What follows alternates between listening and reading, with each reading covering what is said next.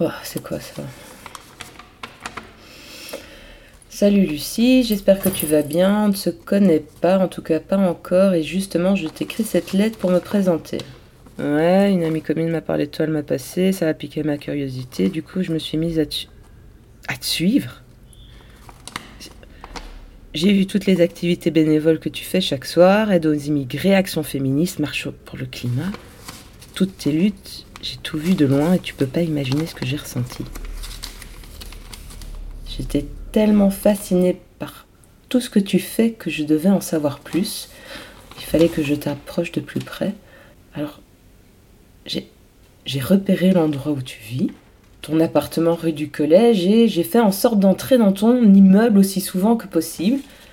Il y a une porte à l'arrière du bâtiment qui ferme mal. Il suffit de la pousser un peu pour entrer dans le hall au niveau des boîtes aux lettres.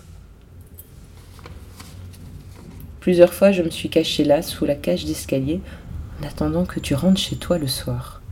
Oh À partir de là, je n'ai plus réussi à m'arrêter. Je t'ai suivi tous les jours.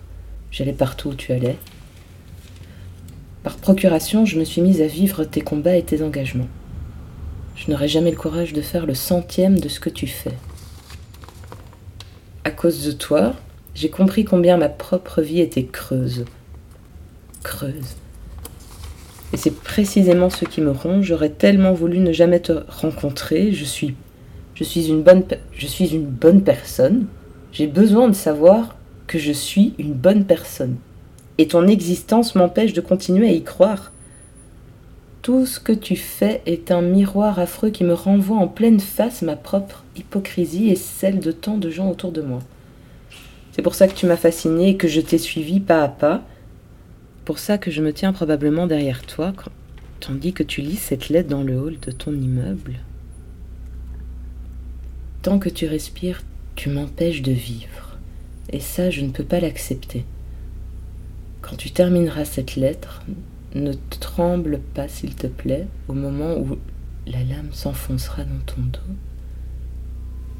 De toute façon, je sais que tu ne trembleras pas. Pardonne-moi ton admiratrice et amie.